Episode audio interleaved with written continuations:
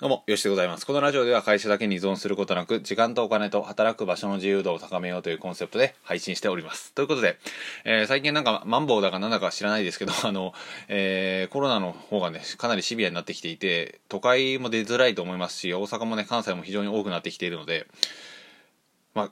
ね、シビアな状況だなというような感じのことを思いながら、やっぱ都会に住むっていうよりかは、田舎に住んだ方が、うーん、どうなんですかね。ま人によると思うんですけど、僕にとってはやっぱ合ってるなっていうような感じのことを思います。というのも、やっぱその、出づらいじゃないですか。圧倒的に都会だと人が多いので。で、田舎のデメリットとしては確かにね、すごい人がいないとか、経営者さんと会えないとかっていうのも確かにデメリットなんですけど、今このご時世どうせ会えないしえ、それだったらもう圧倒的にね、この期間をもう修行の期間として捉えて、えー、自宅でね、引きこもりながら鬼のように作業して、コンテンツ作っていった方が絶対いいと思うんですよ。で、この時間がね、多分みんなに、うん、まあ、忙しい人ももちろんいると思いますけど、平等に与えられているわけなので、そのデメリットを活かしながら、えー、圧倒的に自宅で作業しまくるっていうのはいいんじゃないかなと思います。まあ、コンテンツをね、作っていくとか、そんな話はまあ、いつでもさせてもらってるので、今日はそれは割愛しまして、やっぱ自然の、えー、ゆとりというか、えー、消耗がない感じというか、喧騒が、喧騒がない感じとかっていうのは、圧倒的なメリットかなと思います。多分ね、これは、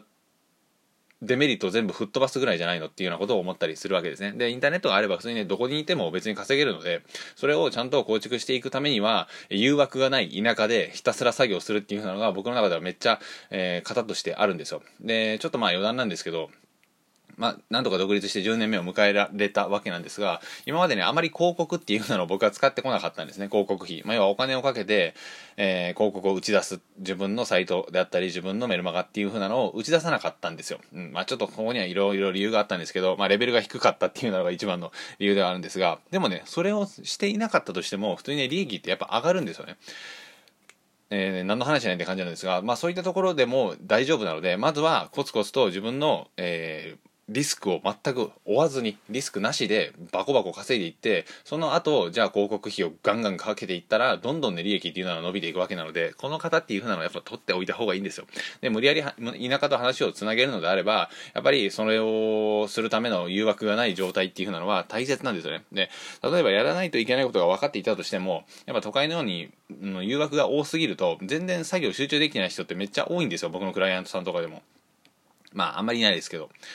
でもそんな感じになってしまったら多分ねどっちのメリットも享受できてないしどちらに行ったとしてもうまくいかないみたいな感じになると思うのでやっぱね結局はあのー、その場所に置かれた自分がちゃんと最大にパフォーマンスを発揮すること